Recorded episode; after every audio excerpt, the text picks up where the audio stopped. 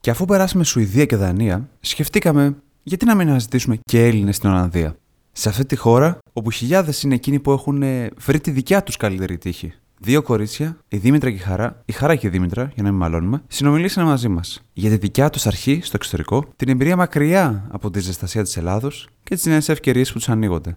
Η ζήτησή μας είχε ενδιαφέρον και σίγουρα θα σας δώσει μια καλύτερη εικόνα για τη ζωή των Ελλήνων στην Ολλανδία.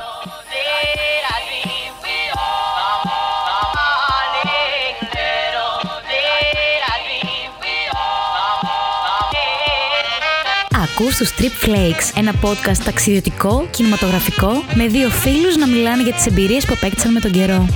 Προσοχή, το επεισόδιο αυτό απευθύνεται σε όλους εσάς που έχετε μια λαχτάρα για έμπνευση στο νέο σας ταξίδι ή ακόμα και για μια πρόταση της επόμενης ταινίας που θα παίξει στην τηλεόραση του σπιτιού σας.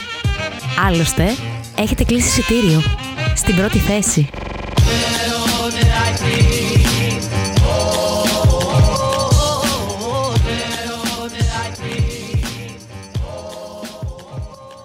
Κάθε φορά το κόνσεπτ, επειδή ακολουθούμε μια μορφή και επειδή εντάξει, εγώ ξέρω τη Δήμητρα, ξέρω και τη Χαρά, ο Αργύρης νόμιζε ότι δεν θυμάται καμία από τις δύο, δεν πειράζει. Ε... Τελικά θυμάμαι τη Δήμητρα. Κάπως ελαφρά. Αλλά δεν θυμάσαι πώς έχει καταλήξει. Γιατί τώρα, αφού φύγαμε από τη Δανία, πήγαμε στη Σουηδία και ξαναπηδήξαμε πάλι πίσω και πήγαμε στην Ολλανδία. Θα πω ξανά ένα γεια σας. Γεια σας, με αυτό το λες άλμα εις μήκος. θα ξαναπώ ένα γεια σας κορίτσια, γεια σου Χαρά, γεια σου Δήμητρα. Πείτε ένα γεια. Καλησπέρα. Γεια. Η κάθε, κάθε μία λέει ό,τι θέλει. Και μετά από το πιο άβολο γεια στην ιστορία των Triplex, μπορείς χάρη να συνεχίσεις; Τέλεια. Λοιπόν, λοιπόν, κοιτάξτε να δείτε. Ξέρω ότι κάθε μια σας έχει μια διαφορετική ιστορία για το πώς κατέληξε εκεί πάνω και βρίσκεστε και οι δύο κοντά, όχι κοντά, στο Άμστερνταμ, αλλά σε διαφορετική περιοχή από ό,τι θυμάμαι. Ή κάνω λάθος. Εγώ είμαι στο Άμστερνταμ. Η Χαρά είναι ε, πιο μακριά. Η Χαρά είναι σε μια πόλη κοντά στην Ουτρέχτη. Ναι, λέγεται Χίλβερσουμ, αλλά είμαι κοντά στη δουλειά μου, γι' αυτό άλλαξα. Αλλά παλιότερα ήμουνα στο Άμστερνταμ. Τέλεια. Λοιπόν, για να σας πάω με τη σειρά. Πετάω μπαλάκι στη Χαρά και κάθε μία ας μου πει λίγο ποιος είσαι, τι κάνεις και γιατί κατέληξες εκεί που είσαι. Οκ. Λοιπόν, εγώ κατέληξα εδώ που είμαι σχεδόν δύο χρόνια πριν. Ήρθα το Δεκέμβριο του 20. Ναι, του 20. Ε, ήταν μέσω καραντίνας. Ε, ήταν τα πάντα κλειστά, δεν υπήρχε τίποτα. Ήταν λίγο η φάση ότι καλά που πας, τέτοια εποχή, άσε να περάσει. Αλλά εγώ λίγο είχα πιφδίσει και ήθελα να φύγω, η αλήθεια. Οπότε ήρθα εδώ χωρίς να έχω κάποια δουλειά έτοιμη, δεν είχα βρει κάτι. Είχα βρει μόνο το σπίτι και αυτό από φίλους που μίλησαν με το δικό τους σπίτι νοικοκύρι. Δεν το είχα δει καν. Είχα δει μόνο κάποιες φωτογραφίες δηλαδή απλά. Τέλος πάντων, το είχα κλείσει, ήρθα. Μετά από λιγότερο από ένα μήνα βρήκα και τη δουλειά, την πρώτη και τίποτα. Εγκαταστάθηκα. Δεν ήταν δύσκολο.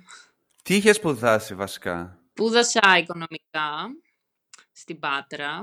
Έκανα και μάστερ στην Πάτρα, ανάλυση δεδομένων και εφαρμοσμένη οικονομική αλλά δεν βρήκα κάτι στο αντικείμενό μου. Έτσι κι αλλιώς θα έπρεπε να φύγω, δηλαδή από την Πάτρα τουλάχιστον, να πάω Αθήνα, Θεσσαλονίκη ή οπουδήποτε εξωτερικό. Ε, εντάξει, δεν υπήρχε θέμα για μένα, ήθελα να φύγω. Έτσι κι αλλιώς, οπότε ναι. Και πήρες αυτή τη μεγάλη απόφαση. Yes. Ο περίγυρο πώς το πήρε; Αυτό που είπα, βασικά στην αρχή ήταν λίγο περίεργα τα πράγματα. Κάποιοι μου λέγανε ότι έπρεπε να περιμένω ότι τον COVID να περάσει ή δεν ξέρω εγώ τι, ότι ήταν δύσκολα τα πράγματα. Αλλά γενικά εμένα δεν με επηρέασε ποτέ αυτό το... Οι συνθήκες δηλαδή πάντα κάτι θα βρεις να σε δυσκολέψει. Δεν θα πηγαίνουν πάντα όλα καλά. Οι γονείς μου ήξεραν λίγο πολύ ότι και οι δυο μας θέλουμε να φύγουμε.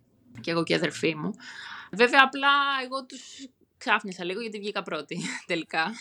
Έφυγα πρώτη. Ενώ νόμιζαν ότι θα γίνει τον άποδο. Αλλά με έσπρωξαν κατά κάποιο τρόπο. Δηλαδή δεν με επηρέασαν αρνητικά. Με άφησαν να κάνω αυτό που θέλω. Να δοκιμάσω. Στην τελική αυτό ήταν στην αρχή. Να πάω να δω πώς είναι τα πράγματα και αν δεν είναι καλά θα ξαναγυρίσω πίσω. Okay. Αλλά τελικά ήταν πολύ καλύτερα από ό,τι φανταζόμουν και έμεινα και ήρθε και η Δήμητρα μετά. Άσε που καλύτερα να μετανιώσεις για κάτι που έκανες παρά για κάτι που δεν έκανες. Ακριβώς. Η πρώτη μου σκέψη ήταν αυτή. Άρα δηλαδή από τα οικονομικά ανάλυση δεδομένων βρέθηκε στην Ολλανδία να ασχολείσαι με... Αρχικά, απλό, γλυκό, καλό customer service. Δούλεψα για την α, Nike, γνωστή και ως Nike στην Ελλάδα. Στο χωριό σας το λέτε Nike; Το χωριό μας το λέμε Nike και ακόμα και στη δουλειά μου έξω από το γραφείο πάλι Nike το λέω πολλές φορές. Οκ. Εντάξει, να το ξέρουμε, να το διορθώσουμε, ρε παιδί μου. Ε, κανονικά είναι Nike, ναι, δου- διορθώνω με τους πελάτες υποτίθεται, αλλά εντάξει. Τέλος πάντων, αυτό, customer service στην αρχή για 10 μήνες και μετά μπήκα στα κεντρικά της Nike που ασχολούμαι πλέον με πληρωμές και μ, λίγο περισσότερο ασχολούμαι με τα λεφτά παραγγελιών, είτε πάνε είτε έρχονται ανάλογα. Βρήκες κάποια εφαρμογή το σπουδό σου, ό,τι έχεις κάνει στη δουλειά ή τουλάχιστον στο ρόλο που έχεις φτάσει μέχρι στιγμής; Έχω αρχίσει να το εφαρμόζω τώρα, ε, γιατί δεν είναι εύκολο να σε δεχτεί κάποιος. Ενώ δεν σε ξέρουν, ε, προσπαθούν πάντα σε όλες τις χώρες να ενισχύουν τα δικά τους στοιχεία, τα δικά τους πανεπιστήμια.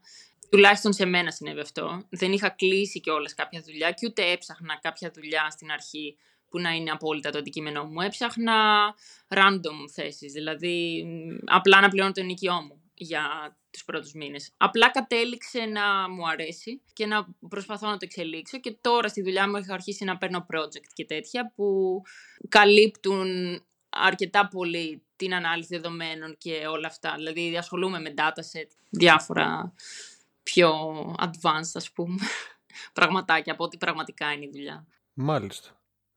Δήμητρα, γιατί πολύ σε παραμελήσαμε. Ε, μην Πες μας παραμελήσετε. λίγο. Ουσιαστικά, ακούγοντας την ιστορία της Χαράς, ακούτε λίγο από ό,τι θα πω κι εγώ, γιατί ουσιαστικά εγώ ακολούθησα τη Χαρά. Ε, Εγώ την περίοδο του COVID έκανα την πτυχιακή μου, ε, οπότε την τελείωσα εκείνη τη χρονιά. Και μετά ε, έμεινα σπίτι, παιδιά, όπως όλοι μας, δεν έκανα τίποτα. Η χαρά ότι είχε φύγει, λοιπόν, και άκουγα ωραία πράγματα, όλη την ώρα ωραίες ιστορίες. Ξαφνικά την άκουγα πολύ ανάλαφρη, πολύ χαρούμενη. Εγώ από παιδί ήθελα να φύγω από την Ελλάδα. Ονειρευόμουν τη στιγμή που θα φύγω στο εξωτερικό να ε, ταξιδέψω και να ζήσω αλλού. Επομένως κάποια στιγμή μάλιστα πρέπει να ήταν τέτοιος καιρός. Έχω και anniversary ας πούμε τώρα. Με πήρε η χαρά και μου είπε ότι αλλάζει δωμάτιο, φεύγει από το σπίτι. Οπότε το δικό της μένει άδειο. Θα το δούμε και στην πορεία μετά, το σπίτι εδώ είναι μεγάλο ζήτημα. Οπότε της λέω κλείστο για μένα, έρχομαι. Και έτσι ήρθα κι εγώ, λίγο σαν τη χαρά. Και πραγματικά έτυχε τότε και έκανα, και μπόρεσα και έκανα απλά ακριβώς και εγώ στην ίδια δουλειά. Ξεκίνησα και εγώ customer support για την Nike στην εταιρεία που το, που το παρέχει. Είμαι ακόμα εκεί. Εμένα, η, εντάξει, η πτυχιακή μου και όλες μου σπουδές είναι στα οικαστικά, καμία σχέση. Οπότε, εντάξει, η αλήθεια είναι ότι αφ- με αυτό είχα ένα, ε, μια πάλι στην αρχή. Δεν θέλω να ασχοληθώ με την εκπαίδευση, το οποίο ήταν το μόνο που θα μπορούσα να είχα κάνει στην Ελλάδα, για να μπορώ να βγάζω και κάποιο εισόδημα. Α, δυστυχώς δεν πληρώνει πάρα πολύ καλά η τέχνη, α, οπότε ήθελα να βρω κάτι για ασφάλεια για αρχή και να εξελιχθώ σε διάφορα κομμάτια για να δω μετά από αυτά τι μπορώ να, να διαλέξω. Τώρα όσο αφορά την τέχνη εδώ, έχει πάρα πολλές διεξόδους. Απλά δεν έχω διαλέξει ακόμα το field με το οποίο θέλω να, να ασχοληθώ και οπότε ασχολούμαι ακόμα με την εξυπηρέτηση πελατών γενικά, με το, με το Άρα, τομέα άρα αυτό. είσαι σαν να, ας πούμε στο, στο πρώτο level της χαράς, όταν ξεκίνησε και αυτή. Ω, Όχι. ναι, όταν ξεκίνησε η χαρά. πείτε τα, όταν πείτε τα ξεκίνησε ελεύθερα. η ήρθα χαρά να τις και πετάτε εγώ, της. Βγάλε το από μέσα σας. όταν ξεκίνησε και η Χαρά ε, και εγώ ξεκινήσαμε στο level 1, όπως λέει ο Χάρης πολύ σωστά. Η αλήθεια είναι ότι εδώ δίνονται πολλές ευκαιρίες και έτσι πήρα και εγώ την ευκαιρία. Μ, Το, αυτό το μήνα ουσιαστικά πήρα προαγωγή και τώρα είμαι στο, στο management. Ασχολούμαι με, τη, με το... OK, okay, μανατζάρω ουσιαστικά την ομάδα και είμαι supervisor. Αυτό ήταν κάτι όμως τελείως εκτός από αυτό που ξεκίνησες να σπουδάζεις ή να κάνεις όταν ήσουν στην Ελλάδα. Πώς το διαχειρίστηκες όλο αυτό, το έμαθες δηλαδή βιωματικά, έπρεπε να παρακολουθείς κάποια σεμινάρια που μπορεί να σου παρήχε... Με λίγα, με λίγα λόγια θέλει να πει κατά πόσο άμα ανέπτυξες τα λεγόμενα soft skills. Γιατί από ό,τι κατάλαβα πάνω σε αυτό βασίζεται το γεγονός. ικανότητες σου ναι, ακριβώς. διαχείρισης. Μμμ. Κοίταξε, ουσιαστικά πολλά skills μας τα δίνει το πανεπιστήμιο ούτως ή άλλως. Το customer service είναι και ένας χώρος ο οποίος ε, στο level 1 μπορείς άνετα να, να κινηθείς με κάποιο support που μπορεί να έχεις από παλιό experience. Δηλαδή εγώ ε, είχα κάνει και κάποιες customer support δουλειές, πολίτρια κατά βάση, οπότε είχα ε, κάποια skills ε, αυτού του τύπου. Τώρα όσο αφορά το management, ναι, είναι πράγματα τα οποία εγώ έπαιρνα ό,τι task μπορούσα μέσα στη δουλειά μου, ό,τι υποχρεώσεις μπορούσα να μου δώσουν παραπάνω και είχε να κάνει με την ομάδα, γιατί εκεί ήταν το ενδιαφέρον μου περισσότερο. Οπότε μπορούσα να ε, αναπτυχθώ στο πώς να υποστηρίζω την ομάδα μου. Το οποίο φυσικά ήρθε με τον καιρό και με βοήθησε ώστε να μπω και σε αυτή τη θέση που είμαι τώρα. Το οποίο είναι και καλό γιατί ούτως ή άλλως και στην τέχνη θέλω να ασχοληθώ με το project management. Θέλω δηλαδή και να, να μπω σε αυτά τα κομμάτια. Οπότε σίγουρα αυτή η ευκαιρία με βοηθάει πολύ για να μπορέσω να, την, να αναπτύξω αυτά τα management skills σε οποιοδήποτε κομμάτι και να ασχοληθώ.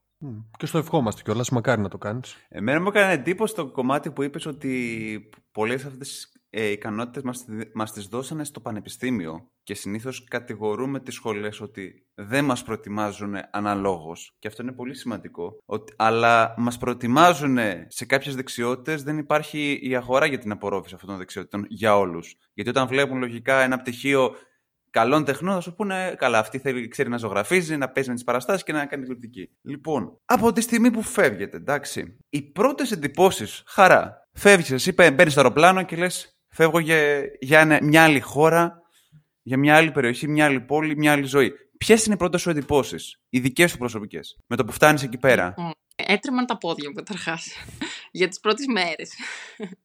Τι κάνω εγώ εδώ πέρα και όχι με την αίσθηση της μετάνοιας ότι γιατί ήρθα, θέλω να γυρίσω πίσω, σε καμία περίπτωση.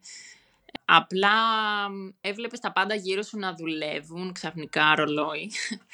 Έβλεπες πράγματα που στην Ελλάδα ίσως να κάνουν μερικά χρόνια δυστυχώς για να, να έρθουν. Γενικά ακόμα και οι πρώτες ε, εμπειρίες από τις δημόσιες υπηρεσίες ήταν όλα smooth, ήταν όλα εύκολα κάπως. Εκτός από το σπίτι, όπως είπε και η Δήμητρα, που εντάξει, σταθήκαμε τυχερές γιατί ε, εγώ είχα φίλους εδώ, η Δήμητρα είχε εμένα μετά, ήταν οκ.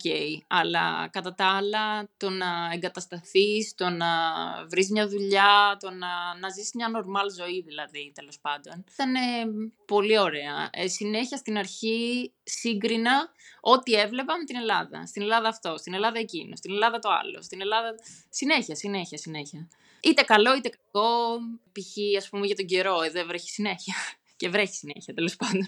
Βρέχει και φυσάει μόνιμα. Αλλά δεν είναι αρκετό για να... Τουλάχιστον δεν ήταν για μας. Ε, σίγουρα δεν είναι ότι όλοι πρέπει να φύγουμε στο εξωτερικό ή κάτι τέτοιο, σαφώς.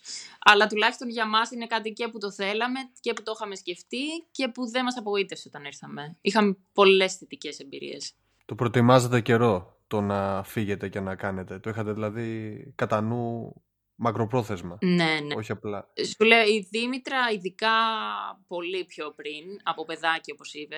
Εγώ ίσως όχι από παιδί, αλλά μετά το μάστερ ήθελα να κάνω κάτι να αξίζει. Έκανα πολύ κόπο στο μάστερ. Είχα αρκετή δουλειά, μεγάλη προσπάθεια, μεγάλα, πολλά ξενύχτια και δεν ήθελα να πάει χαμένο κάπως. Μιας και δεν έβρισκα κάτι στην Ελλάδα που να ανταποκρίνεται σε αυτό που, που ήθελα να κάνω εγώ. Ε, όχι ότι έκανα κάτι τρομερό και το μάστερ είναι εντάξει, ένα μάστερ, δεν έκανα κάτι wow. Αλλά ήθελα κάπως να το αξιοποιήσω σε μια μεγαλύτερη, να κάνω κάτι πιο μεγάλο τέλος πάντων, που δεν έβρισκα εκείνη τη στιγμή. Ούτε η Θεσσαλονίκη, ούτε η Αθήνα αυτό στο παρήχε εντός της χώρας. Μπορεί να μου το παρήχε, μπορεί να υπήρχε, μπορεί να έβρισκα κάτι που να μου έδινε ας πούμε τα ίδια χρήματα που παίρνω τώρα. Αλλά σαν ποιότητα ζωής δεν θα μου την παρήχε, όχι. Δήμητρα, εσένα οι πρώτες εντυπώσεις αυτές που περιέγραψε η χαρά σε επηρέασαν για τις δικές όταν έφτασε εκεί πέρα; Θυμάμαι όταν συζητούσαμε ότι ήσουν πολύ θερμή και περίμενες και περίμενες.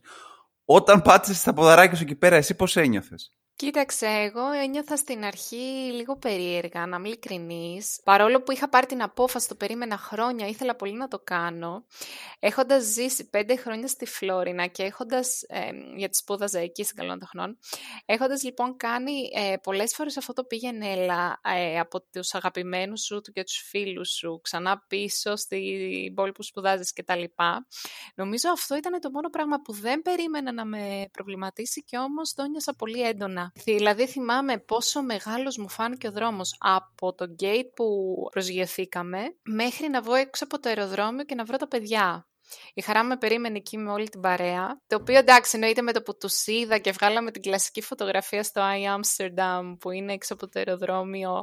Με συγκίνησε πάρα πολύ και ξέχασα τα πάντα. Όμως ο δρόμος μέχρι να φτάσω εκεί, νομίζω εκεί ήταν ο μακρύτερος δρόμος που έχω διανύσει στην Ολλανδία. Εκεί ήταν που είπα ότι οκ, αφήνω το, το, το πίσω, αφήνω την Ελλάδα. Και αυτό περισσότερο αφορούσε τους ανθρώπους της, όχι την, ε, την ζωή της. Η αλήθεια είναι ότι εδώ πέρα νιώθουμε λίγο... Um, λες και μας έχουν φέρει, δεν ξέρω, στη γη της επαγγελίας ώρες-ώρες. Ακούγεται λίγο τραγικό, αλλά δυστυχώς έτσι το νιώθουμε εμείς. Εγώ θέλω να σχολιάσω αυτό με τις δημόσιες υπηρεσίες, γιατί σε άλλες χώρες και με άλλα παιδιά που μιλήσανε δεν είχαν να πούν και τα καλύτερα λόγια. Εσείς τώρα δηλαδή έρχεστε και λέτε όχι παιδιά όλα λειτουργούν ρολόι. Είναι σημαντικό δηλαδή για τις υπηρεσίες να ξέρεις τη μητρική γλώσσα ή μιλάνε όλοι άπτες στα αγγλικά και βγαίνει η συνεννόηση; Γιατί υπάρχουν κάποιες χώρες όπως η Γαλλία που άμα δεν μιλάς γαλλικά δεν γίνεται. Όχι, σε εμάς δεν υπήρχε τέτοιο πρόβλημα. Μιλάνε παντού αγγλικά. Ειδικά στο Άμστερνταμ δεν υπάρχει κανένα τέτοιο πρόβλημα. Στις ε, δημόσιες υπηρεσίες μπορεί να σου στείλουν το email στα Ολλανδικά, το οποίο εντάξει θα το μεταφράσεις, δεν είναι πρόβλημα. Στο τηλέφωνο, όσες φορές μίλησα, ρώτησα αν μπορούμε να συνεχίσουμε στα αγγλικά, δεν υπήρχε πρόβλημα, μου απάντησαν σε καλά αγγλικά. Δηλαδή είναι σαν προαπαιτούμενο, φαντάζομαι. Δεν ε, ξέρουν ότι κατά κύριο λόγο ε, η πόλη αλλά και η χώρα γενικά έχει πάρα πολύ κόσμο από το εξωτερικό ε, που έρχεται για δουλειά, δεν έρχεται απλά για διακοπές. Οπότε θα χρειαστούν και δημόσιες υπηρεσίες και για τα επιδόματα και οτιδήποτε. Υπάρχουν site που βοηθάνε πάρα πολύ αντίστοιχα με το τι χρειάζεται να έχει κανείς. Απλά χρειάζεται λίγο να, έχεις μια, να είσαι οργανωμένος και σίγουρα δεν σημαίνει ότι δεν θα έρθουν αναποδιές και ότι δεν θα αλλάξει κάτι. Ας πούμε μετά από εμά ήρθαν άτομα που λόγω COVID ή οτιδήποτε άργησαν πολύ να κλείσουν ραντεβού με το Δήμο, για παράδειγμα. Υπήρχε καθυστέρηση. Ωστόσο δεν σημαίνει ότι δεν μας βοήθησαν στο Δήμο. Έκαναν δηλαδή ότι μπορούσαν, αλλά τώρα αν υπήρχε ραντεβού πολύ πιο αργά, εντάξει, δεν είναι κάτι που μπορούν να το αλλάξουν κι αυτοί. Αλλά και μας βοήθησε το ότι είχαμε και φίλους εδώ που ξέρανε ακριβώς τι χρειάζεται να έχουμε από πριν, δεν μας έλειπαν χαρτιά, ήταν όλα έτσι. Καλή οργάνωση πάνω απ' όλα. Αλλά και εγώ, για παράδειγμα, που ξέχασα ένα χαρτί και έπρεπε να το μεταφράσω, πήγα κανονικά στο δημαρχείο και μου είχαν και ένα περιθώριο τρεις μήνες να μπορέσω να το προσκομίσω, ας πούμε. Δεν ήταν κάτι τραγικό. Πάντα υπάρχει ένας ε, τρόπος εδώ να σε βοηθήσουν και είναι και πάρα πολύ ευγενικοί. Ωραία. Πολύ καλό αυτό. Ε, καλά, βασικό η ευγένεια. Εντυπωσιακό. Ναι. Αυτό που είπατε πιο πολύ με ότι έχει πάρα πολλούς μετανάστες και ανθρώπους που είναι, δεν είναι Ολλανδοί.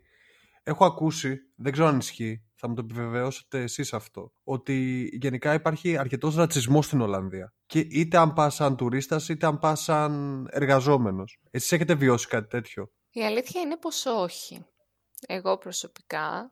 Βέβαια, δουλεύουμε, το customer support ε, είναι multi-culti, δεν το συζητάμε, είναι πάρα πολλές εθνικότητες που δουλεύαμε εμείς στο γραφείο ή οτιδήποτε. Και αντίστοιχα, εκεί οι δουλειές μας ήταν, ε, ξεκινήσαμε σε ελληνική ομάδα. Σίγουρα μπορείς να έχεις περισσότερα πλέον εκτίματα αν είσαι Ολλανδός, εννοείται λόγω γλώσσας, προς να κυνηγήσεις καλύτερες θέσεις εργασίας κτλ. Αλλά ε, προς το παρόν εγώ δεν έχω νιώσει κάτι άσχημο, ίσα ίσα στην κοινωνική ζωή πάλι. Η Ολλανδία μπορεί να είναι λίγο κλειστή, αλλά είναι πάντα ευγενέστατη, μιλάνε αγγλικά και είναι και πάρα πολύ πρόσχαρη με όλους. Δεν έχω κάποιο, κάποιο θέμα. Και εγώ αντίστοιχα στα δύο χρόνια Μία φορά έτυχε κάποιος που όμως εντάξει δεν ήταν, η περίπτωση ήταν αργά το βράδυ σε ένα παγκάκι καθόμασταν με κάτι παιδιά και κάναμε παρέα Έλληνες. Μιλούσαμε ελληνικά, μας άκουσε, νομίζαμε, νόμιζε ότι ήμασταν Ιταλοί ή Ισπανοί, δεν θυμάμαι. Όλοι το νομίζουν αυτό. Απλά μας είπε ε, αν έχουμε αναπτήρα στην αρχή. Του είπαμε όχι, μετά συνεχίσαμε να μιλάμε και λέει από πού είστε, ε, Έλληνες; Α, και δεν έχετε δουλειά στην Ελλάδα; Αυτό, αλλά ήταν σαν... Φαινόταν σαν μεθυσμένος, σαν... Δεν, δεν ήταν δηλαδή αντιπροσωπευτικό παράδειγμα. Έχεις το ακαταλόγιστο, καταλάβαμε. Ναι, ναι, εντάξει, δηλαδή θα μπορούσε να είναι σε οποιαδήποτε χώρα, από οποιαδήποτε χώρα, θα μπορούσε να Ναι, είναι ναι, ναι, ναι. Ολλανδό. Δεν ξέρουμε, δεν μάθαμε ποτέ. Αλλά ήταν το μοναδικό περιστατικό και πραγματικά είναι τόσες πολλές οι πολυεθνικές εδώ που έχουν έδρα, σαν customer service, αλλά όχι και μόνο customer service, όπου είναι πάρα πολύ ο κόσμος. Ακόμα και μεγάλοι άνθρωποι, βλέπουμε Ολλανδούς, μεγάλους ανθρώπους, μεγάλους σε ηλικία, μπορεί να ρωτήσουν κάτι, ενώ έχουμε πάει να πετάξουμε τα σκουπίδια, για παράδειγμα, και μας ρωτάει κάτι μια κυρία, πρόσφατα δηλαδή, στο σπίτι μας εδώ. Δεν την καταλάβαμε, τη ρωτήσαμε αν μπορεί να το επαναλάβει στα αγγλικά, το επανέλαβε με ένα τεράστιο χαμόγελο. Δεν έχουν πρόβλημα. Καταλαβαίνουν ότι έτσι πάνε τα πράγματα. Αφού υπάρχει προσφορά, υπάρχει μάλλον ζήτηση εργασίας, υπάρχει προσφορά και έτσι γίνεται. Ε, αν δεν μπορούν να την καλύψουν μόνοι τους, έρχονται άνθρωποι απ' έξω.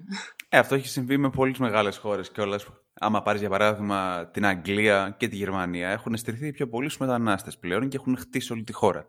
Άρα από ό,τι καταλαβαίνω από αυτά που λέτε ότι δεν αντιμετωπίσατε ιδιαίτερες δυσκολίες τόσο στην προσαρμογή, στην επικοινωνία με τους ντόπιους δεν έχω ακούσει κάτι μέχρι στιγμής, αλήθεια είναι.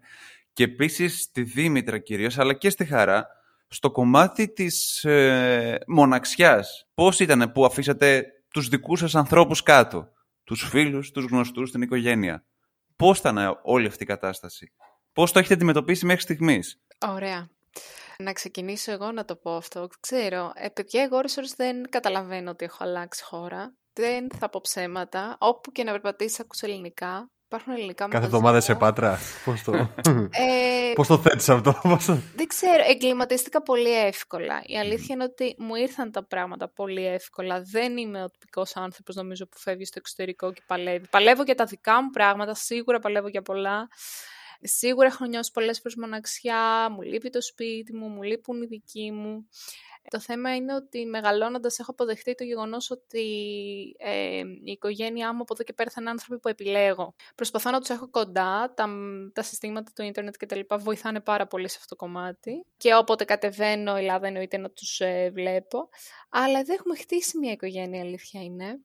Έχουμε ανθρώπους που είναι πολύ κοντά μας και χαίρομαι πάρα πολύ γι' αυτό. Και ε, τυχάνει και οι περισσότεροι να είναι Έλληνες. Οπότε σε αυτό το κομμάτι νιώθω απλά ότι είμαι πάρα πάρα πολύ καλυμμένη. Η εμπειρία μου βασικά μ, στην αρχή ήμουν πολύ χαρούμενη, άλλαξα περιβάλλον. Για πρώτη φορά εγώ έμεινα μόνη μου. Εγώ στην Ελλάδα σπούδασα στην, στην πόλη μου, οπότε δεν ε, είχα αυτό το φοιτητική ζωή. Είχα δηλαδή φοιτητική ζωή, απλά όχι την έννοια που το ακούμε συνήθως να μείνει κάποιος μόνος σε μια άλλη πόλη.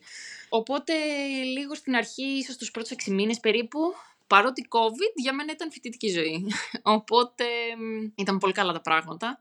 Ε, λίγο εκεί προς το καλοκαίρι μπήκε ο Ιούνιος πέρσι, μπήκε ο Ιούλιος, έβρεχε, έβρεχε, έβρεχε. Κάπως δεν ήρθε το καλοκαίρι πέρσι στην Ολλανδία, ακυρώθηκε. Κάναμε πλάκα με τους υπόλοιπους Έλληνες. Στην αρχή λέγαμε αναβλήθηκε, στο τέλος είπαμε εντάξει το καλοκαίρι ακυρώθηκε παιδιά, δεν ξέρω αν το μάθατε. Οπότε μέχρι και να πάω Ελλάδα, εκεί λίγο τους δύο μήνες ε, είχα λίγο φρικάρει. Μου έλειπε Καλά, οι δικοί μου λείπανε πάντα, δεν έχει να κάνει.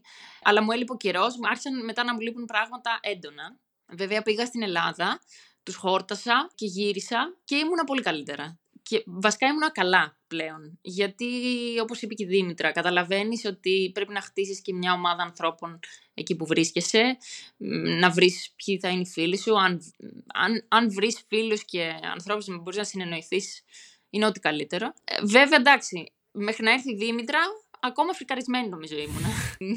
Οπότε Αυτό. έκανα τα πάντα για να έρθει και όταν ήρθε ολοκληρώθηκε το μενού. Εγώ πλέον είμαι πλήρης. Σίγουρα μου λείπουν γονείς, παππούδες, ε, θείοι και ανιψιά, ανιψάκια. Αλλά θα, απλά προσπαθούμε όσο γίνεται πιο συχνά να κατεβαίνουμε Ελλάδα, να τους βλέπουμε, να, έρθ- να έρχονται κι αυτοί όποτε γίνεται και να προχωράμε. Η Δήμητρα γιατί ουσιαστικά την περίμενες τόσο πολύ, είναι πιο εξωστρεφής, ήταν πιο ενθουσιώδης, πώς το θέτεις αυτό; Ε, γιατί λίγο τη λατρεύω μπορώ να πω. Εξομολογώ. Έχουμε μια τέτοια σχέση. Δημόσια Ε, εξομολόγηση. Ε, ναι. Για πες, για πες. Αποκαλύπτονται εδώ πράγματα στη φορά. Θα τα πω όλα τώρα. Ρίχτω. Ουσιαστικά με τη Δήμητρα, επειδή είμαστε κοντά στην ηλικία, πάντα ήμασταν α, φίλες, ας πούμε, ε, πέρα από αδερφές.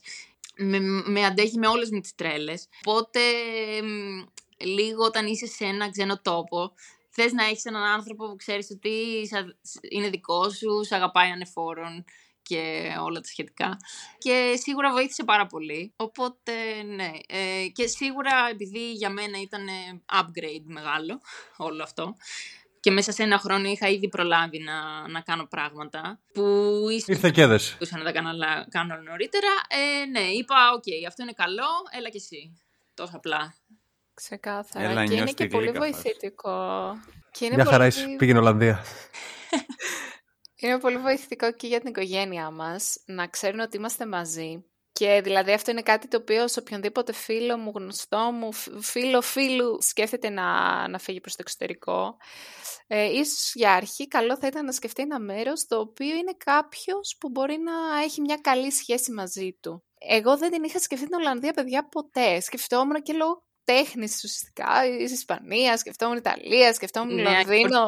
Θέματα. Γιατί ρε, Πολλά. εσύ, η Ολλανδία έχει το Βαγκόγκ, εντάξει. Ε, Ναι, ναι, αλλά μ, όχι, δεν το είχα σκεφτεί να σου πω την αλήθεια το Άμστερνταμ. Δεν τα- πάω πάσο. καθόλου.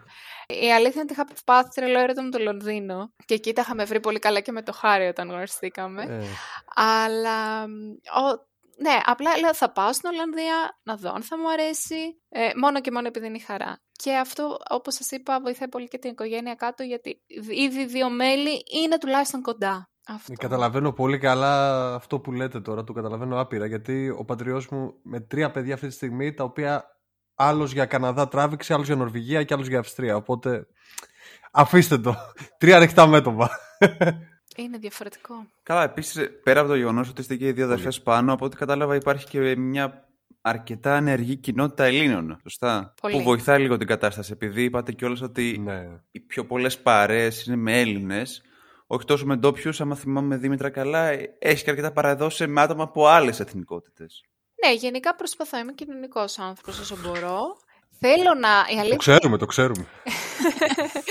η αλήθεια είναι ότι προσπαθώ να έρχομαι και σε επαφή και με άλλους πολιτισμούς, έτσι να μαθαίνω λίγο τη, τη φάση τους. Είναι λίγο πιο δύσκολο, η αλήθεια είναι, έχοντας πολλούς Έλληνες φίλους ήδη. Αυτό ήθελα να ακούσω πιο Ε, πολύ. αλλά- Ναι. Η, Ναι. Δηλαδή, το, εσύ χαρά, ας πούμε, έχεις επιχειρήσει το κομμάτι να συναναστραφείς με ντόπιους και σου έχουν κλείσει πόρτες ή κάτι τέτοιο; Όχι, δεν είχα τέτοιο θέμα. Και ο πρώτος μου συγκάτοικος και να είναι συγκάτοικος της Δήμητρας είναι Ολλανδός. Έχουν λίγο διαφορετική νοοτροπία σε κάποια πράγματα, προφανώς. Ε, καμία σχέση δηλαδή με το ελληνικό έξω καρδιά τύπου που έχουμε, γλεντάμε και τέτοια. Αυτός κοιμάται, ας πούμε, 11 παρα 10, ας πούμε. Είναι στάνταρ δηλαδή η ώρα του. Έχει λίγο πρόγραμμα για όλα. Έχουν λίγο διαφορετική νοοτροπία, σίγουρα. Ωστόσο, ποτέ δεν έτυχε να βγω με κάποιον Ολλανδό και να επιμένει να μου μιλάει Ολλανδικά ή να μου με ρωτήσει το παραμικρό που θα με κάνει να νιώσω άβολα γιατί ήρθα στη χώρα του ή δεν ξέρω κι εγώ. Ποτέ δεν είχα τέτοια, ε, τέτοιο πρόβλημα. Η, η διευθύντρια του τμήματός μας που δει, μιλάμε συνέχεια, δεν, δεν υπάρχει κανένα πρόβλημα με, με αυτούς που έχω γνωρίσει εγώ τουλάχιστον, αλλά όπως λέει και η Δήμητρα, έχουμε αρκετούς Έλληνες, λόγω ότι ότι και η πρώτη μας δουλειά ήταν η ελληνική γραμμή, οπότε γνωρούς, γνωρίσαμε άτομα Έλληνες. Οι καλύτεροι μας φίλοι εδώ είναι Έλληνες, ε, που έχουμε γνωρίσει και είμαστε ας πούμε έτσι πιο δεμένοι. Και νομίζω ότι είναι και κάπως λογικό να δένεσαι λίγο περισσότερο με τα άτομα που είστε την ίδια χώρα. Ωστόσο, κάνουμε παρέα με πολλά άλλα άτομα. Εγώ κυρίως με Ισπανούς και Ιταλούς. Γιατί άρα. Με τι- Ξέρεις γιατί το λέμε αυτό; Το λέμε αυτό γιατί τα δύο κορίτσια που ήταν στα προηγούμενα επεισόδια είπαν ε, το αντίθετο. Δηλαδή λένε ότι δεν επιδιώξαμε τόσο με Έλληνες όσο να κάνουμε παρέα με άλλες εθνικότητες ή ακόμα και με ντόπιους. Η μία τα κατάφερε, η άλλη μυστήριο. Εντάξει, κατά. είναι σίγουρα το που δουλεύει κανείς μετράει. Αν ξεκινήσεις, έχω άτομα δηλαδή φίλους Έλληνες που δεν ήμασταν από την ίδια δουλειά και η δουλειά τους ήταν κατά κύριο λόγο σε εταιρείες Ολλανδικές, όπου γνώρισαν άτομα που είναι κατά κύριο λόγο Ολλανδοί.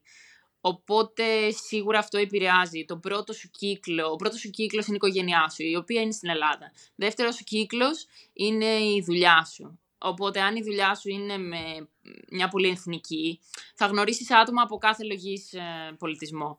Αλλά αν η δουλειά σου είναι σε μια Ολλανδική εταιρεία, κατά κύριο λόγο θα γνωρίσεις Ολλανδούς. Οπότε θα ξετρίψεις. Εκείνο το παιδί, ας πούμε, το φίλος μου που σας λέω, ξέρει Ολλανδικά πιο καλά από μένα. Εγώ δεν ξέρω Ολλανδικά, δεν τα χρειάζομαι. Δεν μιλάει κανείς στη δουλειά μου Ολλανδικά. είναι όλα στα αγγλικά. Οπότε, ναι, επηρεάζει πάρα πολύ το ποιους θα κάνεις παρέα. Αν θα αναγκαστείς, μάλλον, να κάνεις παρέα κάποιου από άλλη εθνικότητα ή ντόπιους. Οπότε τα Greek Nights πάνε σύννεφο στην Ολλανδία. Έχει. Δεν πολύ πάμε, να σου πω την αλήθεια. Βρήκες σκιά, άνθρωπο. ε, έχει... Γιατί Ναι, βρήκες και ξενιτιά εσύ. ίσο, ναι. Α, πέτυχα στην περίπτωση. Ναι, κοίταξε να δεις. Πήγαμε ένα Χατζηγιάννη τις προάλλες. Δεν εξτρελαθήκαμε. Ταξίδι η στο αλήθεια. χρόνο. Τι φάση. Αλλά ξεκα... Και ξεκάθαρα. αντίστροφα, ο χρόνος μέτράει. Ξεκάθαρα. Αλλά εμείς περάσαμε πάρα πολύ ωραία, γελάσαμε, πε- θυμηθήκαμε τις τα παλιά μας. το, το δημοτικό Ναι, ξεκάθαρα. που τα είχαμε σε κασέτες και τα ακούγαμε. Ναι, ναι. Εντελώς, εντελώς. Αλλά, ε, α, εντάξει, ναι, οκ. Βγαίνεις παιδιά στο δρόμο και στάνταρ θα ακούσεις παντού ελληνικά. Είναι αναπόφευκτο. Και προχθές περπατούσα στο δρόμο, πάλι τρεις Έλληνες πέτυχα. Δεν είναι, πας σε ένα εστιατόριο να καθίσεις, μα μπιραρία είναι, μα μπέργκερ πας να φας. Ε, και εκεί πάλι ελληνικά θα ε, ακούσεις. Οπότε, eventually και αναπόφευκτα, εννοείται θα, θα κάνεις παρέσεις με Έλληνες. Οι Ολλανδοί γιατί το είπε και η Νατάσα στο προηγούμενο επεισόδιο, οι Ολλανδοί επίσης είναι λίγο πιο κλειστοί. Εννοείται έχουν τις παρέες τους, γνωρίζονται με άλλους Ολλανδούς από τα παλιά κτλ. Και είναι λίγο, λίγο πιο δύσκολοι. Και έχουν και ένα άλλο παιδί, παιδιά επίπεδο ζωής. Εμείς ερχόμαστε εδώ για δουλειά. Οι περισσότεροι Ολλανδοί μεγαλώνουν με πολύ διαφορετικό, ε, διαφορετική νοητροπία από αυτή που έχουμε εμείς. Είναι Μεγάλη. ποδηλάτες από πολύ μικροί, αθλούνται συνέχεια, δεν νιώθουν κρύο, δεν νιώθουν βροχή, τρώνε τελείως διαφορετικά πράγματα από ότι εμείς. Και μόνο αυτές οι συνήθειες ήδη μας βάζουν σε μια μικρή απόσταση. Οπότε εντάξει. Αλλά είναι ευγενέστατοι, παντού. Εντάξει. Εμένα με άγχος αυτό που λέει τρώνε Δεν διαφορετικά και φοβήθηκα τι μπορεί να τρώνε πάνω. Έχουμε πάρα πολλές κροκέτες, Αχ, τηγανιτό κοτόπουλο και οχ. τηγανιτές πατάτες. Γι' αυτό γυμνάζονται. Γι' αυτό γυμνάζονται, ρε. Γιατί άμα δεν γυμνάζονταν, οι μπάκες θα. Πρέπει να, τα, τρέχανε. πρέπει να τα Χάλια. κάνουν. Πάνε. Άρα δηλαδή- Δεν νομίζω ότι Πω, πω, υπάρχει κροκέτες. ολλανδική κουζίνα. Άρα δηλαδή τι προσφέρει η Ολλανδία παραπάνω από την Ελλάδα; Πώς έχετε καταλήξει, δηλαδή από το χρονικό διάστημα που είστε και οι δύο. Γιατί η κάθε μία θα έχει ξεχωρίσει κάτι. Γιατί είπατε επίσης και το κομμάτι της δυσκολίας με το σπίτι. Σωστά; Ναι. Στις μεγάλες πόλεις έχει μεγάλη δυσκολία να βρεις σπίτι. Είναι το πρώτο πράγμα που πρέπει να βρεις δουλειά, θα βρεις ε, κατευθείαν. Δεν θα περάσει εβδομάδα, 10 μέρες χωρίς να έχεις βρει δουλειά. Ειδικά αν έχεις και κάποια απλή προϋπηρεσία. Και εννοείται αγγλικά, έτσι. Το σπίτι είναι το πιο δύσκολο. Αλλά επειδή έχει πάρα πολύ καλή μετακίνηση, οκ, μπορείς να μείνεις και σε μια πόλη με λιγότερη κίνηση, ας πούμε. Δεν χρειάζεται να μείνεις στον κέντρο στο Άμστερνταμ, μπορείς να δουλεύεις στο Άμστερνταμ και να μένεις στο Χάρλεμ. Είναι πολύ σύνηθες αυτό. Ωστόσο, Πολλοί το κάνουν και από Γερμανία. Δηλαδή, μένουν Γερμανία και παίρνουν το τρένο για να πάνε δουλειά Ολλανδία και γυρνάνε πίσω.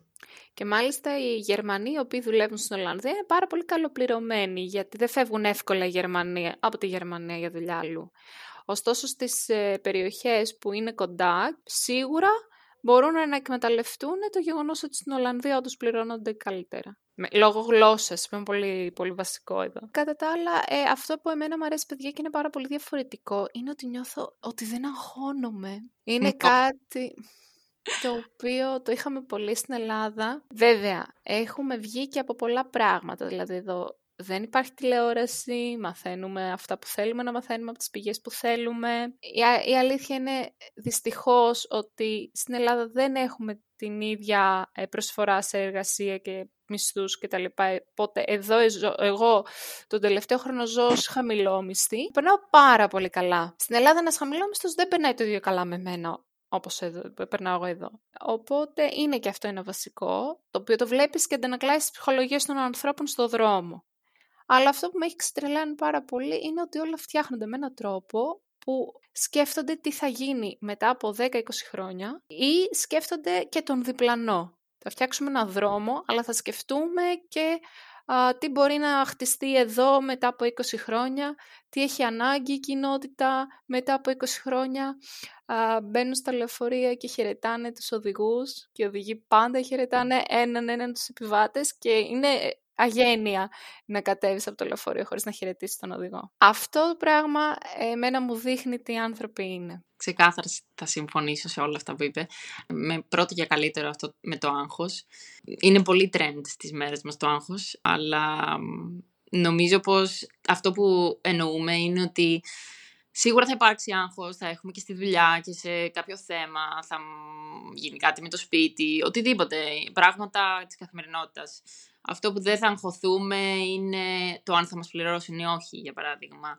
Ή οτιδήποτε προκύψει, θα υπάρχει κάποιος οργανισμός, κάποια, κάποιος τρόπος να λυθεί το πρόβλημα αρκεί να μείνουμε ψύχρεμοι και να το φτιάξουμε. Κάτι άλλο που σε αφήνει ελεύθερο να, να ονειρευτείς, να κάνεις σχέδια για το μέλλον. Στην Ελλάδα δεν μπορούσα να ξέρω τι θα κάνω τον επόμενο μήνα. Δεν ήμουν ασύ... Πολύ σημαντικό αυτό. Ε, ναι, ακριβώς. Τώρα μπορώ να οργανώσω τι θα κάνω τον επόμενο χρόνο.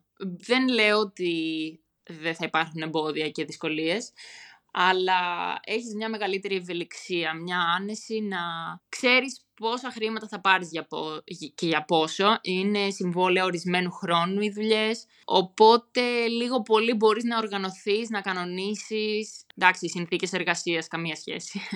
Αν μπούμε σε αυτό το κομμάτι, έχω άπειρες ιστορίες. Συνθήκες εργασίας ε, συγκρίνοντας Ελλάδα και Ολλανδία πάντα. Ναι, ναι, ναι. Ελλάδα και Ολλανδία συγκρίνω αυτή τη στιγμή. Μπορείς να πεις και μία. Για παράδειγμα, η τρίτη μου ξεκινάει πηγαίνοντας τέννη 9 η ώρα το πρωί, στη δουλειά. Ακόμα και όταν φυσάει; Ε, ναι, ακριβώς. Είναι δύσκολο, δε. προσπαθούμε, προσπαθούμε. Όταν φυσάει είναι λίγο ζώρικο, αλλά τέλος πάντων τα καταφέρνουμε. Αν θέλω μπορώ να κάνω κάποιο άλλο άθλημα, δεν έχω πρόβλημα.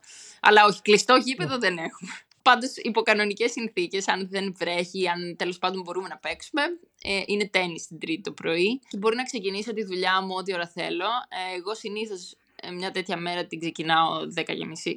Α πούμε, μπορώ να φύγω ό,τι ώρα θέλω δεν χτυπάω κάποιο είδους κάρτα που να μου πούνε ότι πρέπει να τελειώσει την τάδε ώρα, Sony και Ντέ, ακόμα και αν δεν έχεις τίποτα να κάνεις. Θέλω να κάνω τη δουλειά που πρέπει να κάνω και να φύγω όποτε νομίζω εγώ. Επίσης, έχουμε ένα σωρό events σε σημείο που λέμε εντάξει, μπορούμε να δουλέψουμε λίγο. Τα πράγματα είναι πάρα πολύ χαλαρά. Και όλο αυτό σε κάνει λίγο να νιώθεις πιο ανάλαφρο και να διασκεδάζεις, ακόμα και στη δουλειά σου. Τρανό παράδειγμα ε, διαφοράς. Χωρίς να... Ενώ στην Ελλάδα η Τρίτη πώς ήταν. Στην Ελλάδα η Τρίτη ήταν άνεργη. Εγώ, εγώ έχω να δηλώσω ότι η Τρίτη πάντα είναι η πιο βαρετή ημέρα της εβδομάδας σε οποιαδήποτε χώρα και να είσαι. Συγγνώμη, παιδιά. Αλλά έτσι τη βλέπω πάντα. Ε, το λένε και τα στρομφάκια, την τρίτη δεν αντέχω. Δεν ναι. αντέχετε, δεν αντέχετε. Ναι, ναι. Ε, βασικά η χαρά αντέχει. Ε, Μόλις σου κατέριψε αυτό που είπε. Άμα πηγαίνει για τέννη πρωί-πρωί, εντάξει. Περνάω καλά η αλήθεια. Αλλά γενικά τέλος πάντων έχουμε όλες τις ανέσεις. Μπορούμε να, για τον οποιοδήποτε λόγο να σταματήσουμε, να κάνουμε ένα break. Μας uh, παροτρύνουν να, να περνάμε χρόνο για rest and and recovery, να, να χαλάσει oh. ο εγκέφαλός μας από την όποια πίεση έχουμε. Μετά τις διακοπές μας, θα έχουμε συνέχεια όλοι οι διακοπές, είναι στάνταρ. Μπορούμε να δουλέψουμε από οποιοδήποτε μέρος της Ευρώπης. Γενικά είναι λίγο άνετα τα πράγματα. Και αυτά είναι τα πιο απλά. Γιόγκα συνεδρίες. Ναι. Εντάξει, ναι, ναι. τέλεια. Γενικά η Χαρά έχει την ευκαιρία αυτή γιατί δουλεύεις σε μια πάρα πάρα πάρα πολύ μεγάλη ε, εταιρεία άμεσα. Εντάξει, παιδιά, η Nike είναι πολύ μεγάλη εταιρεία, αν ε, κακά τα ψέματα. Και είναι και μια αμερικάνικη εταιρεία κατά βάση. Οπότε καταλαβαίνετε, αν έχετε και άλλους γνωστούς που έχουν δουλέψει σε αυτού του είδους τις πολυεθνικές, ότι έχουν τελείως διαφορετικό mindset για το πώς θα φερθούν στους εργαζόμενους. Και η δική μου εταιρεία είναι πολυεθνική και έχει σε πάρα πολλές ε, χώρες του κόσμου έδρα δεν έχουμε το ίδιο το, το, τόσο φοβερό και τρομερό πρόγραμμα. Η αλήθεια είναι όχι, δεν έχουμε γήπεδα τέννις, ας πούμε εμείς. Παρ' όλα αυτά δεν υπάρχει κανένας που θα απολυθεί επειδή έκανε λάθος. Πιο πιθανό είναι και εμείς πλέον στο οι team leaders να μπούμε σε μια φάση να πούμε σε κάποιον πώς νιώθεις, μήπως χρειάζεσαι ξεκούραση, μήπως να μην έρθεις στη δουλειά, μήπως θες να φύγεις νωρίτερα, επειδή μπορεί να έκανε ένα λάθος. Είναι αυτός ο τρόπος με τον οποίο θα προσεγγίσουμε ε, τους, ε, τους εργαζόμενους. Αυτό είναι το διαφορετικό που έχουμε εμείς εδώ. ως προς, το, προς την εργασία και πολλά από αυτά που εννοείται που λέει χαρά και άλλες αμερικάνικες εταιρείες που τα έχουν και αυτά στην Ολλανδία και πολλές μετά Ολλανδικές. Well-being, παιδιά. Τα τραμ. Ο σεβασμός... Α, Ο σεβασμός στα, ανθρω- στα εργασιακά δικαιώματα. Πολύ δηλαδή. σωστά. Αυτό. Ε, Ναι, πολύ δυνατό εργασιακό δίκαιο έχει εδώ. Αυτό που βλέπω εγώ το πρωί, τα μέσα συγκοινωνίας την α, Παρασκευή το πρωί και τη Δευτέρα το πρωί είναι σχεδόν άδεια. Τύπου κανένας δεν πάει γραφείο. Έχουμε και το υβριδικό εδώ πέρα, το οποίο α, είναι δύο-τρεις φορές την εβδομάδα πηγαίνεις γραφείο, τις επόμενες κάθεσαι σπίτι. Για όποιες φυσικά δουλειές μπορούν να είναι αυτού του τύπου. Το οποίο το έχουμε και εμείς και είναι υπέροχο ό,τι καλύτερο. Τέτοια πραγματάκια τα οποία ναι, σου κάνουν τη ζωή λίγο πιο εύκολη, λίγο πιο δια- διασκεδαστική, παραμένεις παραγωγικός. Αλλά ζεις κιόλας. Ναι, ζεις κιόλας. Στις ε, προηγούμενες συζητήσεις, τα άλλα δύο κορίτσια μας είχαν καταρρύψει κάποια πράγματα ότι οι χώρες τους ήταν καλύτερες, σε, κα- πιστεύουν γενικά οι Έλληνες, ότι σε κάποια πράγματα οι χώρες τους ήταν καλύτερες από την Ελλάδα. Υπάρχει κάτι που θεωρείτε ότι πιστεύουν οι Έλληνες ότι είναι καλύτερα στην Ολλανδία, αλλά στην πραγματικότητα δεν είναι. Και μην μου πείτε φάει και ποτό, Αυτά Βασικό, ε. είναι αναντήρητα. Δεν ούτε τον μπορείς ήλιο να και τη πεις. θάλασσα. Βέβαια. Τώρα συγκρίνουμε την κροκέτα με την μπριζόλα την ελληνική. Με την Ναι. καμία, παιδιά. Χοιρινό δεν Όχι. τρώμε εμείς εδώ. Δεν καν. Ό,τι το. Κόψει. Κοτόπουλο, ρε κορίτσι μου, εντάξει τώρα, εκεί θα τα χαλάσω. Πόσο κοτόπουλο πια. Έχουμε βγάλει φτερά λίγο. Τσιπούρα. Μια τσιπουρίτσα, Τσιπουρίτσα. ένα κουτσουμούρα. Έχουμε φάει Πάει μια φορά μια τσιπούρα, αλλά η γεύση, παιδιά, είναι καμία σχέση. Δεν το συζητάω. Έλα, για... Καλά, δεν συγκρίνεται καν, παιδιά. Λέγε, λέγε. Άρα θέλουμε το Έλα. δηλαδή να είναι η Ολλανδία καλύτερη από την Ελλάδα ή η Ελλάδα ανάποδο. καλύτερη από την Ελλάδα; Το αντίθετο. Σε τι Το η αντίθετο. Ελλάδα είναι καλύτερη; Ναι. Αλλά όχι το φαγητό και ο καιρός μόνο. Πώς να σας το πω, Οκ. για παράδειγμα, εμείς είχαμε στη Σουηδία λέγανε ότι είναι τρομερό το εκπαιδευτικό σύστημα. Μας το κατέρριψε αυτό, ότι Ναι. δεν είναι τόσο τρομερό το εκπαιδευτικό σύστημα. Είπαμε επίσης και το κλασικό στη Δανία ότι είναι ψυχροί σαν άνθρωποι, ότι. Πώς το λένε, ότι οι κοινωνίες τους είναι λίγο διαφορετικές, λίγο πιο απόμακρες. Για παράδειγμα, κάποιος θα μου έλεγε ότι στην, Ναι. Αμ- Προβλήματα ότι στην κατάθλιψης. Αμερική το υγειονομικό σύστημα είναι χάλια, δεν καλύπτει τίποτα, πρέπει να, όλοι να έχουν ιδιωτική ασφάλιση, τέτοια πράγματα. Ναι. Δεν μπορεί να είναι τόσο ονειρικά. Αλλά- Πρέπει να μας καταρρίψετε κάτι. Και εμείς Και έχουμε θα δουλέψουμε ιδιωτική και πάνω, ρε, κορίτσια. ασφάλιση και εμείς πληρώνουμε. Δεν μας τα πληρώνει κάποιος άλλος, Μμμ. μόνο μας τα πληρώνουμε. Για τα Είναι νοσοκομεία. επίδομα για αν είσαι χαμηλόμισθος. Για Οπότε είναι χαμηλόμισθο. σαν να σου βάζει από τα 120 σου βάζει τα 100. Οπότε, οκ, εντάξει. Δεν είναι το ίδιο με αυτό που έχουμε συνηθίσει στην Ελλάδα. Σίγουρα όχι. Σε καμία περίπτωση. Και εδώ εννοείται, θα σου πουν το γνωστό. Αν δεν πεθαίνεις, παίρνεις παυσίπονο και είσαι καλά. Είναι, αυτή, είναι αυτό το ευρωπαϊκό που κάνουν. Δεν ξέρω πώς το κάνουν αυτό το πράγμα. Mm. Πας σε ένα γιατρό, του λες: Θέλω να κάνω εξετάσεις για το χ. Αν δεν πεθαίνεις, δεν θα κάνεις εξετάσεις. Κάπως έτσι. Σε φάση ό,τι, ό,τι και να έχεις, πάρε παυσίπονο. Ναι, είμαι έγκυος. Πάρε παυσίπονο. Θα σε τρίψω να σου περάσει. ε, Βεντούζε. Ξεκάθαρα. Μην το Ομοιοπαθητική. γελάς καθ... Όχι, Παναγιά μου, όχι. Ε, Τι αλλά... γίνεται, ρε παιδιά με αυτό; Αλλά ε, ναι, αυτό είναι κάτι το οποίο και η αλήθεια είναι ότι με αγχώνει κάποιες φορές γιατί λες τώρα όχι θα μπλέξω ξέρω εγώ και τα λοιπά. Κάποιο ποσό πρέπει να το πληρώσεις εσύ μετά από κάποιο ποσό αναλαμβάνει η ασφάλιση σου να πληρώσει και πάλι δηλαδή αν έχεις και χρόνες παθείς εξετάσεις εννοείται εμείς αυτά τα λύνουμε στην Ελλάδα παιδιά. Κατεβαίνουμε και τα περισσότερα τα κάνουμε, ειδικά τα προληπτικά τα κάνουμε στην Ελλάδα γιατί δεν είναι το ίδιο. Βέβαια οι άνθρωποι μας που δουλεύουν στην Ελλάδα σε αυτά τα κομμάτια δεν αμείβονται όσο θα αμοιβθεί ένας γιατρός Ναι. στην Ολλανδία. Δεν ξέρω τι είναι καλύτερο. Δεν ξέρω τι είναι καλύτερο. Να έχεις ένα υγειονομικό σύστημα το οποίο υποφέρει, παρόλα αυτά παρέχει μια ευκολία στους, ε, στους ανθρώπους. Και αυτό κάπως άσχημο μου ακούγεται. μόνο χρόνος θα δείξεις κάτι τέτοιο, αλλά ναι. Πάντως, ως προς την ερώτηση, πέρα από τον ήλιο, τη θάλασσα και τα, το φαγητό, νομίζω απλά το ότι η δική μας είναι εκεί. Προς το παρόν, τουλάχιστον για μένα, δεν υπάρχει κάτι άλλο που να μου λείπει πέρα από αυτά τα τρία πράγματα. Με προτεραιότητα τους δικούς μας ανθρώπους, φυσικά, που ιδανικά θέλουμε απλά να τους φέρουμε όλους εδώ. Απλά δεν γίνεται για όλους. Κατανοητό. Κατά τα άλλα, ναι, δεν, δεν νομίζω ότι είναι κάτι άλλο που να, να μην μπορούμε να το έχουμε εδώ. Οπότε να τολμήσω να ρωτήσω τι θα λέγατε σε έναν που σκέφτεται να δουλέψει στην Ολλανδία. Δηλαδή, έλα με τα χίλια. Γιούρια. Αυτό μου λέτε. Γιούρια. ναι, τι, θα, τι θα έπρεπε να προσέξει όμως, ας πούμε, σαν προετοιμασία; Σπίτι.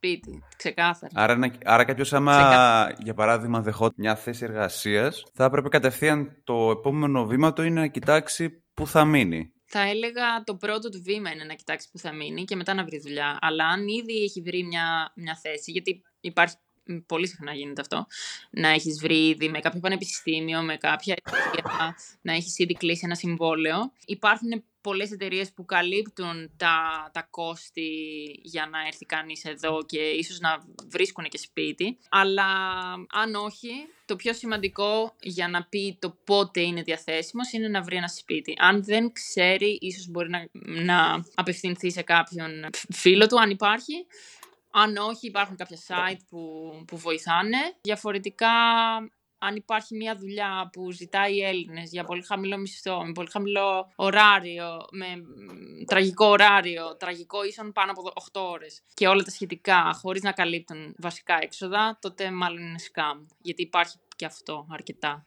και εδώ στην Ολλανδία, όπως φαντάζομαι και σε άλλες χώρες. Κάτι που πρέπει να προσέξεις λοιπόν είναι και το scam, το οποίο γίνεται και στα σπίτια. Πάρα πολύ και το είχε πάθει ένας φίλος μου. Είχε πληρώσει από την Ελλάδα πολλά χρήματα για να έρθει και φυσικά ήρθε και δεν βρήκε τίποτα. Δεν υπήρχε σπίτι ποτέ. Ναι, δεν υπήρχε σπίτι. Αλλά ευτυχώς έμενε σε μια πόλη που είναι αρκετά ήσυχη, στην Πρέντα, βέβαια φοιτητική, και κατάφερε και μπόρεσε να μείνει, να βρει σχετικά εύκολα ένα δωμάτιο να, να συγκατοικήσει. Εννοείται εδώ συγκατοικούμε, παιδιά. Δεν έχουμε δικά μας σπίτια εύκολα. Είναι πολύ μεγάλα τα, τα ενίκια. Οπότε και αυτό είναι κάτι το οποίο κάποιος που θέλει να έρθει εδώ θα πρέπει να το έχει αποφασίσει από πριν ότι θα το κάνει. Έτσι όπως πάει το πράγμα και στην Θεσσαλονίκη και στην Αθήνα με συγκατοικήσεις πλέον γίνεται, οπότε ναι. Μικρή σημασία έχει πλέον. Πριν δύο χρόνια θα σε έλεγα ναι. ναι. Το έχουμε μεγαλώσει και λίγο στο κεφάλι μας, νομίζω. Μωρέ, εντάξει, παλιότερα δεν το κάναμε τόσο πολύ, αλλά εγώ έχοντας δουλέψει ε, σε ζώνη καλοκαίρι στη Ζάκυνθο, όπου υποτίθεται μας πλήρωναν τη διαμονή κανονικά. Κατά τα άλλα, ήμασταν δύο και τρία άτομα μέσα στο ίδιο, ας πούμε, υπνοδωμάτιο σε ξεχωριστά κρεβάτια, OK, okay, αλλά ίδιο δωμάτιο. Ήταν ένας χώρος και μια μικρή, ένα μικρό μπάνιο. Οπότε, έχοντας ζήσει αυτές τις καταστάσεις, το να έχω το δικό μου δωμάτιο και μια κοινόχρηστη τουαλέτα και ένα κοινόχρηστη, μια κοινόχρηστη κουζίνα, στο οποίο έρχεται και η καθαρίστρια ουσιαστικά. Δηλαδή, OK, okay, δεν είναι τόσο άσχημα τα πράγματα. Ακούγονται πολλές φορές άσχημα για εμάς τους Έλληνες που έχουμε μεγαλώσει με τους γονείς μας, την καθαριότητά μας στη βόλεψή μας, στις ε, ωραίες μας αυλές και στα ωραία μας σπίτια, τις μονοκατοικίες, α, χωρίς το ενίκιο. Αλλά όσο και αν πονάει το ενίκιο, σου περνάει. Όταν, όταν ζήσεις λίγο και... Τουλάχιστον στους περισσότερους, έτσι. Δεν είναι, δεν είναι για όλους. Τίποτα δεν είναι για όλους. Ούτε η Ελλάδα είναι για όλους. Η συγκατοίκηση εννοείται. Ναι. Δεν είναι για όλους. Πάντα. Θα βρεις και λίγο στραβόξυλα μερικές φορές. Δεν είναι, είναι λίγο κέρμα το, η συγκατοίκηση, αλλά συνήθως επειδή όλοι είμαστε στην ίδια φάση, πάει καλά. Και εμείς με τη χαρά εδώ πέρα έχουμε ταιριάξει και με το κλίμα. Δηλαδή ήρθαμε σε μια πόλη και σε μια χώρα και τελικά μας αρέσει και μας ταιριάζει. Αυτό που είναι όλα οργανωμένα στην ώρα τους και δεν ανησυχείς για αυτό το κομμάτι είναι κάτι το οποίο το θέλαμε και δύο πάντα στη ζωή μας και μας δημιουργούσε μεγάλη ταλαιπωρία π.χ. στην Ελλάδα να κολλήσουμε στην κίνηση ή να αργήσει το λεωφορείο. Κάτι το οποίο για τους περισσότερους δεν είναι τόσο μεγάλος μπελάς. Γιατί έτσι έχουμε ζήσει όλη μας τη ζωή στην Ελλάδα. Παρ' όλα αυτά, πούμε, εμάς εδώ μας ε, αρέσει αυτό, αυτό μας κάνει μεγάλη διαφορά. Δεν ταιριάζει σε όλους. Κάποιοι άλλοι θέλουν ήλιο. Ξέρω πολλούς φίλους που ζουν εδώ και για χρόνια, 10-11 χρόνια, που σκέφτονται να φύγουν από την Ολλανδία για τον καιρό και μόνο. Είναι πολλά πράγματα που πρέπει κανείς να σκεφτεί. Εγώ για να το ολοκληρώσω σιγά σιγά, θέλω να κάνω μια κέρια ερώτηση, την οποία κάνω πάντα στο τέλος. Και αυτή είναι ποια θα ήταν η καλύτερη αφορμή για να σας γυρίσει πίσω; Κοτόφα. Ναι. Όποια θέλει. Νομίζω ότι το ξέρω. Το κα... Ναι, θα είναι ένα γενικό γκάλωπ, να ξέρεις. ναι, ναι. Αλλά Δεν ξέρω τι έχετε καταλάβει. Αλλά για μένα τουλάχιστον θα είναι ένα ταξίδι στο χρόνο να έχω φτάσει 60 χρονών, 70, κάτι τέτοιο. Να ζω μέχρι τότε. Και να γυρίσω για να ζήσω την ωραία μου ζωή τότε στα... χωρίς, χωρίς δουλειά. Γιατί εντάξει όσο να είναι και εδώ μέχρι τότε θα δουλεύουμε. Δεν αλλάζει κάτι. Οπότε, ναι, αυτή τη στιγμή δεν βρίσκω κανέναν λόγο για να, για να γυρίσω μόνιμα. Βρίσκω τον λόγο να έρχομαι συχνά επισκέψεις, αλλά όχι για μόνιμα. Οπότε το μόνο που μπορώ να σκεφτώ είναι ένα ταξίδι στο χρόνο που θα είμαι ήδη 60. Η σύνταξη, με λίγα λόγια, η σύνταξη. Ναι. Και να έρθω σε ένα νησί, να αγοράσω ένα ωραίο ακίνητο ή τέλος πάντων σπιτάκι, τι θα είναι, δεν ξέρω, δεν με νοιάζει. Μια κάτι φάρμα, μεγάλο. ναι, έλα. Άρχισα, ναι, ρε παιδί, Στις Κυκλάδες. δίπλα στη θάλασσα κάτι, σε ένα νησί και εκεί να ζήσω για το υπόλοιπο. Κατά τα άλλα, no. Μμμ. Δήμητρα, Όχι απαραίτητα ότι θα μείνω Ολλανδία, ε, να ολοκληρώσω κι αυτό. Ναι. Όχι απαραίτητα ότι θα μείνω Ολλανδία forever. Μπορεί να αλλάξω στο μέλλον, δεν ξέρω. Αλλά πάω σε άλλη χώρα. προς το παρόν, ναι, όχι. Να πάω σε μια χώρα με ήλιο. Όχι Ελλάδα πάντως. Εδώ βόρεια. Καλά είναι. Α, βόρεια. Ήλιο ποτέ. Ναι. Το έχουμε ξεχάσει αυτό τώρα. Πάει. Χάρη, πολύ δύσκολη η ερώτησή σου, ε. Ε, τι περίμενες; έλα, δεν χ- δεν Φαγητά, χρειάζεται- Greek lover Δεν χρειάζεται και- να παίρνεις Δεν το πολλή έχω ώρα. σκεφτεί σοβαρά. Δεν χρειάζεται. Ούτως ή άλλως, ό,τι πεις τώρα καταγράφεται για πάντα, αλλά δεν πειράζει. Ε, Η αλήθεια είναι ότι αυτό που πρώτα σκέφτηκα είναι κάτι το οποίο θα, θα με γύριζε πίσω, θα ήταν μόνο κάτι που αφορά τους ε, ανθρώπους μας πίσω. Την οικογένεια δηλαδή, αν κάτι ένιωθα ότι η οικογένεια μου με χρειάζεται, πραγματικά ε, θα γίναγα πίσω την επόμενη στιγμή. Ευτυχώς όλα πάνε πολύ καλά και δεν υπάρχει αυτό. Εγώ θέλω να, φε... θέλω να φύγω. Μπορεί να φύγω και από εδώ, όπως λέει η Χαρά. Είμαι τώρα εδώ, μπορεί να ξαναγυρίσω για ένα project στην Ελλάδα, να ξαναφύγω, να ξαναγυρίσω. Μακάρι να ήταν αυτή η ζωή μου και αυτή θέλω να είναι. Χτίζω τώρα για να μπορέσω να το έχω αυτό, να μπορώ να ταξιδεύω. Δεν θέλω να μείνω σε ένα, κο- σε ένα μέρος για πολύ καιρό. Για να δούμε αν θα το κάνουμε αυτό. Ε, και ελπίζω το να γυρίσω να μην είναι απόλυτα ότι γυρίζω πίσω, αλλά να έρχομαι όντως συχνά και για μεγάλα χρονικά διαστήματα θα, με- θα μου άρεσε πάρα πολύ όντως. Είδες οι πιο όρημοι τελικά δεν είναι πάντα η μεγαλύτερη ηλικιακά. Εντάξει και εσύ. Είδες τι ωραία απάντηση έδωσε. Αν γίνει κάτι, είδες, εγώ δεν το σκέφτηκα. ε, άκουσα τη δικιά σου τη φίλτρα ρε, και θα πω κάτι λίγο πιο εμπνευσμένο, κατάλαβες; Ναι, ναι, ναι. Γι' αυτό με αφήνει παιδί μου να απαντάω πρώτη. Ε, η παλιά μου τεχνικός. Κοίτα, αυτή δηλώνει ταξιδιώτης του κόσμου. ναι. Δεν είμαι, παιδιά. η δεν Δήμητρα είμαι, δηλώνει εντάξει, ταξιδιώτης του εσείς έχετε κόσμου. πάει παντού. Εσύ δηλώνεις κάτι σε πιο πολύ Ευρωπαίο πολίτη που αποσύρεται στα 70 του. Έτσι, εγώ είμαι σταθερή και ξέρεις, θέλω μια μόντε ζωούλα, ρε παιδί. Είμαι κομπλέ. Α, εντάξει. Ναι. Ε, όλοι ονειρευόμαστε, παιδιά. Ο- Πάντως, πολύ Γάλλοι και Γερμανοί αγοράζουν σπίτια στις κυκλάδες πλέον και μένουν το υπόλοιπο της ζωής τους. Αυτό μου θυμίζει. Δεν θα με χάλαγε καθόλου. Ποιος μας έλεγε την ιστορία τώρα ότι έχει κάποιους ε, γνωστούς supervisor, δεν θυμάμαι, κάποιου στη δουλειά, οι οποίοι είναι μεγαλ, μεγαλύτερης ηλικία, εννοείται έχουν οικονομική άνεση και έχουν αποφασίσει ε, όλο το χειμώνα να τον βγάλουν στην, ε, ε, στην Ελλάδα και μετά γυρίζουν πάλι πίσω για καλοκαιράκι. Ναι, κάποιο Κάτι έτσι. Εντάξει, οπότε καταλήγουμε μια σύνταξη και μια άλλη ανάλογα με το άμα προκύψει κάτι οικογενειακό ή άμα προκύψει κανένα καλλιτεχνικό κατά κύριο λόγο project. Ελπίζω. Ε, Ναι, δεν θα ήθελα. Μια, μια, Εννοείται. ναι, μια μεγάλη σκηνογράφος η οποία κατεβάζει μια παράσταση στην Αθήνα στο Μέγαρο Μουσικής. Έλα, πες το τώρα εδώ πέρα ελεύθερα, μην κρατιέσαι. Έλα χάρη, έλα χάρη. κάνει περιοδεία. τώρα. Έλα, το ηρώδιο είχε στο νου της. Ευρωπαϊκή βρε, μη. περιοδία. Αυτό είναι για, κα- για καλοκαίρι. Τώρα εγώ μιλάω για χειμώνα που είναι λίγο πιο ευρέως. Το ηρόδιο είναι μέχρι το Α. Σεπτέμβριο. Δεν είναι για παραπάνω. Ναι. Μην φύγουμε, και- μη φύγουμε και από το κλίμα της Ολλανδίας, δεν- μη, μη χάσουμε. Παταίνουμε. Μόνο κρύο. Έχουμε Δεν χρόνο ακόμα μέχρι... φαίνεται, δεν πρέπει. Ναι, ναι, όχι, δεν πρέπει τον ήλιο, κορίτσια, μακριά, μακριά. Δεν κάνει βιταμίνη D. Καούμε. Μόνο χάπια. Μόνο σε χάπια, σε βιταμίνη. Εννοείται όποιος θέλει να έρθει Ολλανδία, βιταμίνη D σε χάπια, έτσι. Δεν το συζητάμε. Α, Το άλλη άλλη μια προϊόντα. Τώρα με την Black Friday. Πάρτε. λοιπόν. Κορίτσια, ευχαριστούμε πάρα πολύ για ό,τι μας είπατε. Για όλες τις πληροφορίες, τις Εμείς. ιστορίες. Πίσω και κάποιος να βρει χρήσιμο Εμείς ευχαριστούμε, επίσης. Trip Flakes. Και θα, θα ανανεώσουμε το ραντεβού μας για κάποια άλλη Ναι, γύρω- στιγμή. Έχουμε να σας φιλοξενήσουμε και να περάσουμε τέλεια. Εννοείται, θα σας Να περιμένουμε. είστε καλά. Ευχαριστούμε, Αργύρη και Χάρη. Και με αυτόν τον τρόπο ολοκληρώνεται το τρίτο επεισόδιο της σειράς μας Έλληνες στην Απέξω. Αν ακόμα το σκέφτεσαι να ταξιδέψεις στην Ολλανδία ή να κάνεις αυτό το πολυπόθητο βήμα επί Ολλανδικού εδάφους, τότε σίγουρα τα κορίτσια σου διέλυσαν κάθε αμφιβολία που είχες στο μυαλό σου. Αν έστω και ένας από εσάς πήρατε κάτι χρήσιμο από αυτό το επεισόδιο σχετικά με την Ολλανδία, τότε έχουμε πετύχει το στόχο μας. Θα θέλαμε να ευχαριστήσουμε πάρα πολύ τη Δήμητρα και τη Χαρά Κατσιγιάννη για την πολύ όμορφη παρέα που μας έκαναν και για τις χρήσιμες πληροφορίες που μας έδωσαν σχετικά με την Ολλανδία. Εμείς πάντως μετά από αυτή την κουβέντα το σκεφτόμαστε να πάμε Ολλανδία έστω για μια βόλτα. Μείνετε συντονισμένοι γιατί έρχονται και άλλοι Έλληνες στην απέξω με άλλες χώρες και με άλλα δεδομένα. Επίσης, αν θέλετε να ακούσετε περισσότερα επεισόδια από τους Trip Flakes, μπορείτε να κάνετε ένα follow στο Spotify, Apple Podcast, Google Podcast, Castbox και τις λοιπές πλατφόρμες για podcast. και επίσης μπορείτε να κάνετε και εγγραφή στο κανάλι μας στο YouTube για να παρακολουθείτε τη σειρά ντοκιμαντέρ μας «Επαγγέλματα που δεν χάνονται». Τα καλύτερα έρχονται. Τα λέμε στο επόμενο επεισόδιο.